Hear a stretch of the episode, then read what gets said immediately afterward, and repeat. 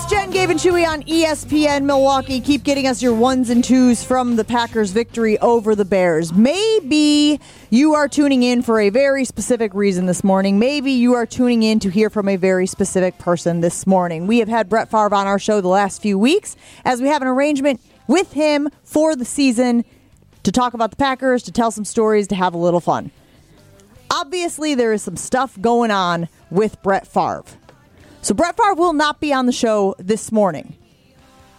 Taking a little break. In his place today, Chewy went to the bullpen. Chewy's calling in the closer. He's blocking. I am blocking. And this guy could block. Hi, Corker. What's up, Chewy? Hey guys, how you doing? It is Chewy's buddy Frank Winters joining the program this morning to talk a little Packers action, talk about being up at Lambeau Field yesterday. So it's alumni weekend up in Green Bay, so you were there. What was the vibe? I feel like it always gets amplified a little bit when it's Bears Packers, Frank. Oh yeah, definitely. So it was uh, it was crazy up here yesterday. There was uh, there was quite a bit of Bear fan, fans up here, and uh, I think a lot a lot of them went home uh, disappointed yesterday. I think they had big expectations, and uh, the Packers came out and got ready to play and uh, played a great game and uh, won the game. And we were very fortunate with uh, some good, great play by both teams. But in the end, the Packers came out victorious. So, Frank, are the Packers good right now, hoping to get great? Is there a progression that they're going to have to go through and just be patient? It's more about week 12 and where they're at as opposed to week two with all these, you know, young receivers? Yeah, I, I think last night, you know, they they they played well. They played, uh, you know, they ran the ball great. Uh, Aaron Jones and Dillon, they played well. The offensive line protected Aaron. They uh, they ran the ball when they had to, and Rodgers made some big plays. Some young receivers stepped up, and Sammy Watkins had a good game. But um, it is a progression. It's a, a, a young group of guys. Um, you know, they got some things on defense they have to work on. I mean, if you watch the game yesterday, the Bears ran the ball great against them. Uh, I think I'm not sure who had more yards rushing, the Bears or the Packers, but uh, it is a progression. You know, they have a lot of young young kids on defense, offense. You know, some guys that made plays when it was necessary, and um, you know they got some breaks. Uh, at the end, they got a turnover, but it is a progression. I mean, they'll get better each week. Um, more timing routes, and uh, I, I think as overall, I, I think you know they have a they'll have a they have a tough week coming up. You know, they play another great team, and um, you just take small steps, and hopefully you can build on it and get better each week. Frank, uh, one of the biggest you know lifts for the Packers yesterday was Elgton Jenkins returning from that knee injury, playing his first game since last year when he tore the ACL. As an offensive lineman, how tough is that to come back from lower leg injuries and then have to be involved with all the traffic you have to be involved with when you're run blocking? Yeah, I mean that's you know that's that's part of the business, but um, you know he's a guy that I'm sure he's worked hard to get back to where he's at. He's a great player. Uh, he's you know these young guys today they they tend to rebound a lot quicker than the older players. So uh, um, you know he, he puts his time in the you know with the medical staff to to make sure he's 100 percent ready to go out. I mean he looked like he looked um, you know, being on the field yesterday, halftime, looking at those guys, he looked pretty. He looked, you know, pretty healthy. Looked like himself. Um, but you know, like you have to give him a lot of credit to putting the time in and getting healthy and getting ready to play on Sunday. And uh, like you said, hopefully they get back some of the other guys and they can, you know, continue to get better each week and build on the things they did great yesterday. And, and you know, things will start coming together here. We got two thirds of the three amigos here on Jen, Gabe, and Chewy this morning as Frankie Winters is joining the program. This segment is brought to you by Orthopedic Associates of Wisconsin. Get back in the game faster with no appointment needed at Ortho ASAP. Just walk right in. Stop hurting, start healing today at Orthopedic Associates of Wisconsin. There is a difference. I got one more football question for you from this game this weekend, Frank, and then Chewy and you can start talking about the good old days. Um, how confident are you in this Packers team being able to use Aaron Jones the way that they used him, which again seemed very productive. It was very successful last night because the guys were saying at times during his career he kind of disappears. I'm saying run him, ride him, make it happen every single day until a team stops you. Um, that's true. I mean, you got, you got to ride the things and, and and do the things that work. I mean, you know, um, either it's, if it's Aaron Dale, uh, Aaron Jones or AJ, you know, you got you have to you have to ride the horse that's you know leading you there. And yesterday, Aaron was the guy. I mean, he's the guy. He got through the whole fast. You know, hit some creases and made things happen. But um, whoever's got the hand at the current time, you have to take advantage of those guys. And um, you know, and use them to the best of your ability. And last night, they, you know, the coach put those guys in good positions. Aaron had a great game last night, and uh, you know, he, he was successful. And then you got to give the offense line a lot of credit because they did a great job blocking, making those holes, and you know, you know, especially in today's day game with the limited amount of touches you get as a running back. If you can get, you know, I think he rushed for 130 something yards and uh, you have to give you a, a, it's a great tribute to him, but you know the offense line and you know the coaches after getting those guys ready to play. All right, Frank. Brett was going to come on this week. People have been clamoring for the Buffalo story when we were in Toronto. so let me set the uh-huh. stage here. So we go to Toronto the year after the Super Bowl. We're playing the Bills there, right? And it's kind of a big to do. It's been a while since they played in that Toronto dome. So. Uh-huh we have practice. After that, we have to go to a function, kind of a, a, banquet dinner. So we go to the banquet dinner, have a few pops.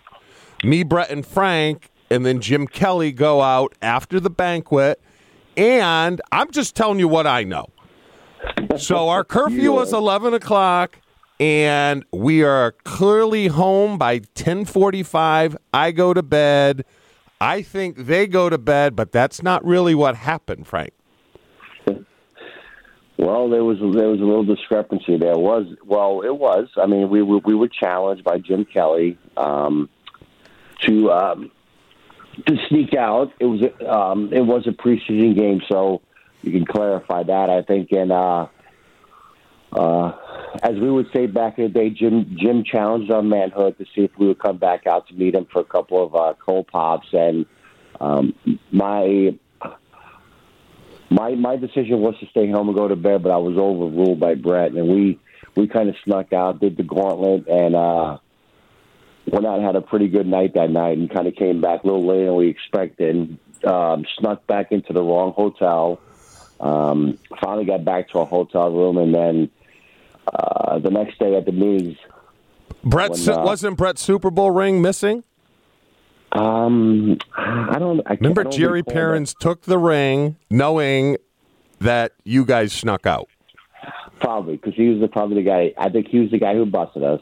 So then, Frank, then I come down and Andy yeah. Reid grabs me.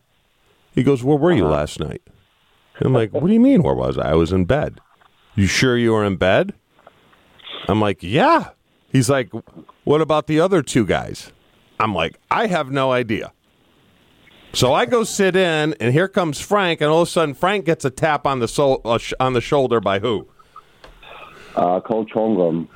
And oh, right then and there, everybody knew what happened. Um, because it was funny because when I got off the elevator and I walked into the meet when I came in down to get uh, uh, our morning breakfast and you know get ready for our meetings and Brett still hasn't made it down from the room yet. He was still up in the bed getting preparing himself for these meetings and uh, um, when Holmgren tapped on the shoulder and asked me to step outside the meetings, everybody kind of knew what was going on. Because when we get off the, remember, if, the elevator's true, if you recall, everybody comes up and they're like, "Hey, did you hear somebody got busted last night sneaking out?" And I'm like, so right then and then, I knew, I know they knew about it. We just, at that present time, nobody knew who it was. Um, and of course, Holmgren kind of reamed my ass out for the whole the whole meeting, and you know, Brett, being a superstar quarterback that he was, never got never never was questioned throughout the weekend. Yeah, but you said one thing in the Holmgren that shut him up. Do you remember? Was that is that was that something to do with the fine? Well, that not that, but that was one of the things. But when he when you said to Mike, Mike, if I didn't go out with him last night, he would still oh, yeah. be out.